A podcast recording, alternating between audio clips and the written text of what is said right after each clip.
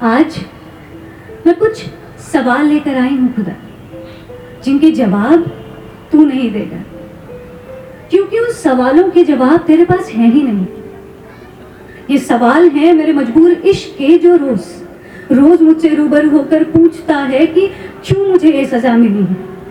क्या खता है मेरी? ये कि मैं किसी की मोहब्बत हूँ, किसी की ज़रूरत हूँ, या फिर ये कि मैं किसी की इबादत हूँ? मैं क्यों हर बार यूँ तोड़ दिया जाता हूँ? इन रिवाजों की बेड़ियों से जोड़ दिया जाता हूँ। मैं भी एक जज्बात हूँ, एहसास हूँ तो फिर क्यों? क्यों मेरे ही जज्बातों को रौन दिया जाता है?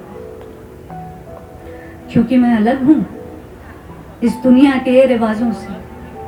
क्योंकि मैं समाज की सीमित सोच से जरा आगे। क्योंकि मैं कुछ खोखले उसूलों से जरा ऊपर क्योंकि मैं लोगों की नज़रों में गलत? क्योंकि मैं अलग हूँ। क्योंकि मैं एक ऐसी दास्ता हूँ जहाँ राज की सिम क्योंकि मैं एक ऐसी दास्ता हूँ जहाँ सिमरन की मोहब्बत राज नहीं समारा है। जी हाँ। ये इश्क का एक अलग दायरा है, जिसे लोग ना समझते हैं, ना अपनाते हैं, बस हर कदम पर नीचा दिखाते हैं। खैर, खुदा तू भी इन सवालों के जवाब कहाँ से लाएगा? आज इश्क बोला है, कल खामोश हो जाएगा।